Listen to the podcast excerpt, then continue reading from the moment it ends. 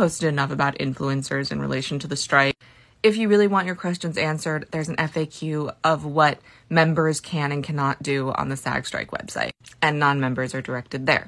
So if you have a question about a certain thing, go look there. I'd just say for now, better safe than sorry. We might even find, even though actors can go through different contracts to still work with the AMPTP in terms of variety shows and soap operas, they don't want influencers to be doing the same. And yes, those are real things that are not struck work. Done, finished. We're not talking about this anymore. What I want to talk about is what I did yesterday. If you were at certain studios yesterday and you saw a Prius honking, driving around repeatedly with a tambourine out the passenger side window, that was me and my mom.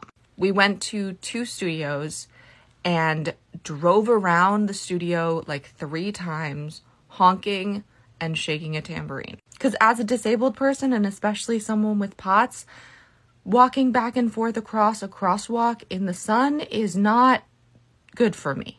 But I can drive around and honk and bring other noisemakers. Next time, we might go around blasting union songs. Anything to boost morale. If you live near the studios and you are disabled, or you're just in a hurry, or you just can't walk for whatever reason, this is a great alternative. I promise you, it very clearly shows your support and it is not annoying. Also, if you live in LA and you're disabled, how cool would it be if we like coordinated and created a strike caravan. Have a bunch of cars just circling the studio and honking and having noisemakers at different gates where there are picketers. I mean, wherever you live, but I'm in LA. Have signs out the window and showing our support and everything. Unfortunately, this is definitely going to go on a long time because the heads of the studios are comically evil and the AMPTP is not willing to come back to the table. So we have time to plan this, but wouldn't it be cool to do? Also, maybe an influencer meetup on the picket line? I don't know if that's something that's doable, but I think showing our solidarity all together would be really impactful, especially with everything that's been happening on TikTok since yesterday. So, yeah, if you live near a picket line, go show your support. You don't even have to get out of the car to do so. It will make a huge difference even if you can't.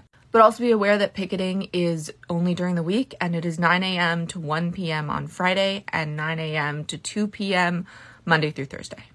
That's LA. New York is 12 to 4 on Fridays and 12 to 5 Monday through Thursday. So let's talk about creative ways to support the strike and not make it about ourselves.